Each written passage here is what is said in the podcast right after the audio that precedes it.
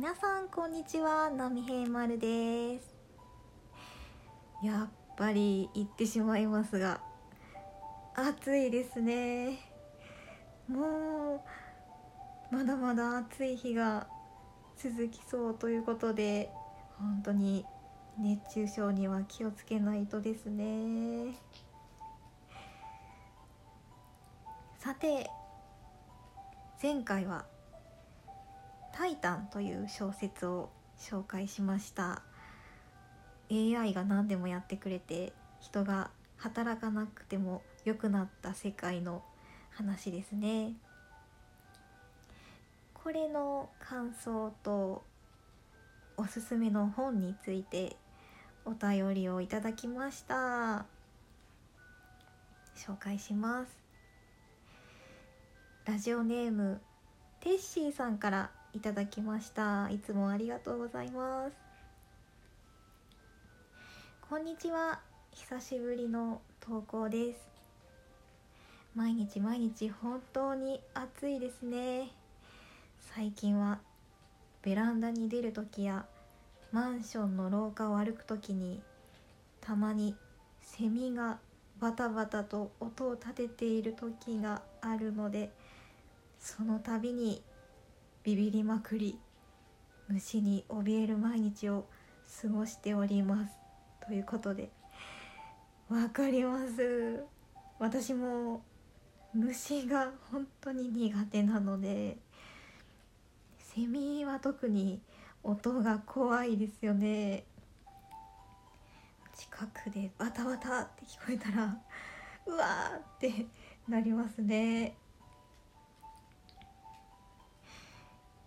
それにセミは大合唱の中を歩くっていうのも怖いですよね。私たちにとっては周りの音が聞こえにくくなって危険っていうのもあるし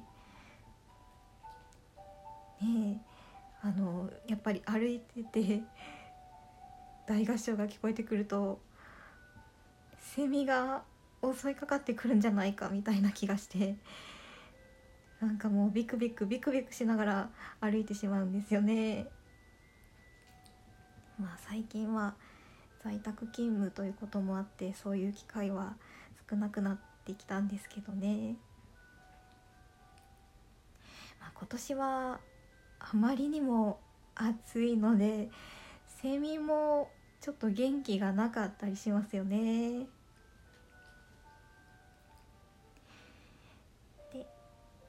ーさんのメッセージですがラジオ聞きました。今の時代にあってそう遠い未来じゃないような内容の小説で面白そうですね。仕事って何だろう。自分は何のために働いているのだろうと考えさせられる内容だと思いました。自分のやりたいことを仕事にできるって幸せなことですよね。やっぱり人生の長い時間は仕事に費やすことですし自分の仕事には誇りを持ってやりたいしやりがいを持って取り組みたいなと僕は思っています。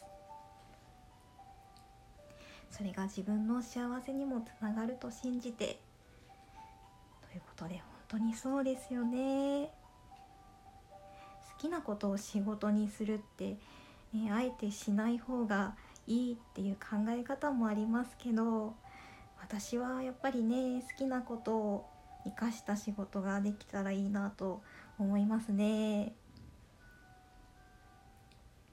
まあ、今はこの小説のような世界ではないですけどそれでももう機械がやってくれるようなことがどんどん増えている時代ですよね。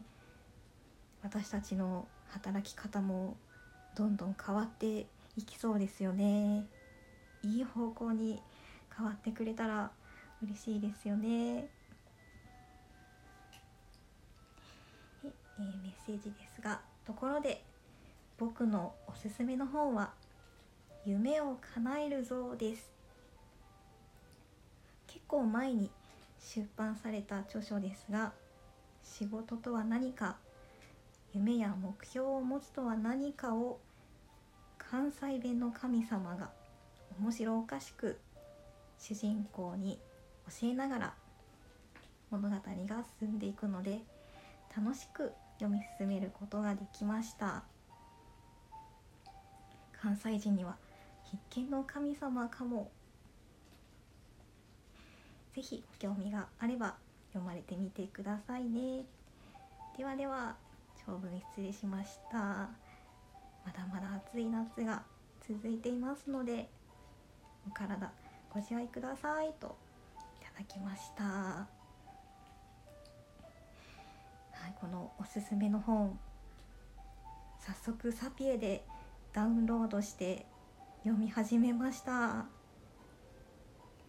ちなみにサピエって何っていう方もいらっしゃるかと思うので簡単に説明しますと視覚障害などで、えー、読むのが難しいっていう人のためのサービスでですね全国の展示図書館などで展示とか音声にされた本のデータを自由にダウンロードできるっていうサービスなんですよね。すごく便利です。で、えー、ダウンロードして読んでるんですけど関西弁の神様面白いですね。私はもともと岡山の出身で関西人ではなかったわけですけど今は関西人のつもりですし関西弁は好きなので楽しく読めますね。関西弁ってすごいですよね。私岡山から出てきた時にもう岡山弁でずっと通してやろうと思っていたんですけど気が付いたら関西弁になってまして 関西弁の感染力って本当に強いんだなと思いましたね。まあなんか喋りやすいようにできてるんでしょうねきっとね。皆さん方言って好きですか？